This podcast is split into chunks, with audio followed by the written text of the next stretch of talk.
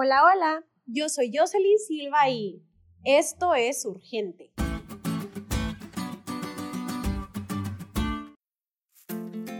Hace algunas semanas atrás ocurrió un hecho histórico en el mundo oriental. Estoy hablando de los catástrofes hechos ocurridos en Afganistán. Seguramente tú también te enteraste, ya que esa noticia le dio la vuelta al mundo. Las imágenes que circularon por las redes sociales son abrumadoras.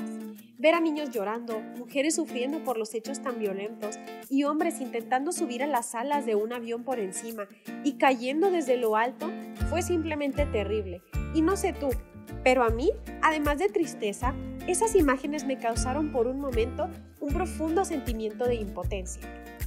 Pronto recordé que Jesús afirma que es necesario que todo esto acontezca, pero aún así continuaba sintiéndome indignada e impotente, pues mientras yo leía las noticias desde mi celular, cómodamente sentada en un sillón, al otro lado del mundo las personas corrían de un lado a otro llenas de angustia, y mientras meditaba y hablaba con Dios acerca de ello, Él respondió a mi oración y trajo a mi mente el hecho de que realmente no somos tan impotentes como a veces pensamos, pues aunque es verdad, es necesario que todo esto acontezca, Él nos ha dado un propósito sobre esta tierra, contar a otros el mensaje de la verdad presente, que nos invita a llevar el Evangelio eterno a todo el mundo, a anunciar que estamos en el tiempo del fin y a decidir con firmeza a quién hemos de adorar, pues esto tiene consecuencias eternas.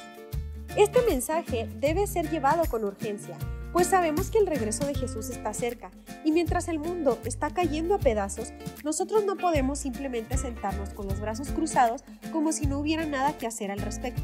La humanidad debe saber que nuestro fin no está en esta tierra, sino en una eternidad al lado de Cristo, sin dolor, sin llanto, sin muerte y sin pecado.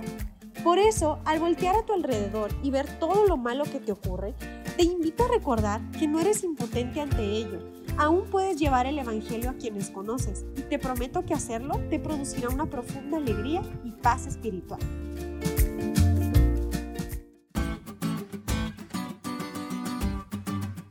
¿Te diste cuenta lo cool que estuvo la lección? No te olvides de estudiarla y compartir este podcast con todos tus amigos. Es todo por hoy, pero mañana tendremos otra oportunidad de estudiar juntos.